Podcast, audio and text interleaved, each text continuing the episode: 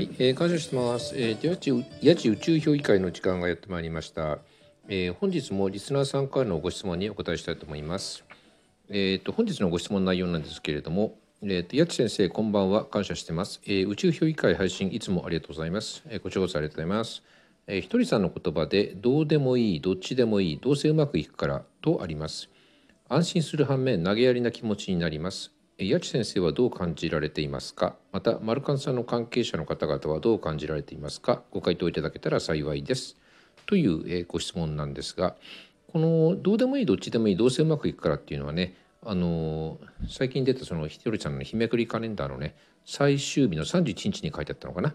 僕はねこの日めくりカレンダーの中で一番好きなねあの言葉なんですけど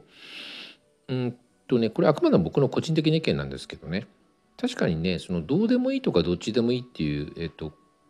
言葉はねあの日常会話で結構投げやりな意味で使われることも多いですよね。うん、どうでもいいよとか、うん、別にどっちでもいいんじゃねえのとかっていう感じでね、うん、まあ別に、うん、もういいよとかっていう感じな結構ぶっきらぼうにね使われることもあるんですけどでねあの例えばね日常会話っていうか日常的によくする耳にする言葉だとすればこの「どうでもいいどっちでもいい」の後に「どうせ失敗するから」って多分続くと思うんですよ。よく聞く言葉ね「どうでもいいやもうどっちでもいい」ってどうせうまくいかないしっていう感じなんですよね。でそうすると確かに投げやりな感じがきに聞こえるんですけどこれね味噌はね最後がね「どうせうまくいくから」って書いてあるのがね結構僕はねあの感動するんですよね。あのどうせうまくいくからってなんかね一見聞くと「え何言ってんの?」って感じに聞こえるんですけどあえてこの「どうせうまくいく」っていうねなんか言い回しっていうか使い方っていうのがすっごいね僕はね面白いなと思うんですよね。だからまあどうせうまくいくっていうことは結局えっ、と結局ねあのあなたにとってえけ結果はいい方向に落ち着くからっていう意味だと思うんですよね。だからえっ、と日々生きていく上でいいろんな選択っていうかねあの瞬間瞬間に選択を迫られるわけなんですけどね A を取るか B を取るかみたいな。でどういう選択をしても、えっと大丈夫という意味だと思うんですよね。だから、えっと余計な心配をしたり憂えたりするには及ばないっていう意味だと思うんで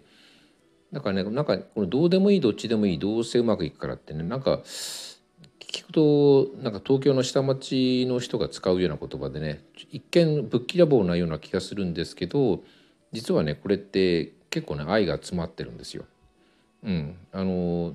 口は汚いけどね実はあの、えー、と気持ちは優しいみたいなね、うん、分かんないですけどね、まあ、僕はその東京の下町で生まれて育ってるんで結構汚い言葉を使うんですけど別にあの悪意はないんですけどねなんかね汚い言葉になっちゃうんですけどね。うん、あのでもねこの「どうでもいいどっちでもいい」で最後に「どうせうまくいくから」っていうね。なんかこのあの東京のこう東京の下町の日常会話っぽいような、えー、と使い方なんですけど実はこれってねすっごいねあの意味が深いんだと僕は思うんです。これね。うん、だからねあのご質問者さんもねあのこれ別にね決して投げやりな、えー、と意味でねこの言葉はあのあるんじゃなくて一見そういうふうに見えるんですけど何ていうのかな。あの言葉ってきれいに飾ることもできるんですけどこう日常会話でねさらっとこうなんかあの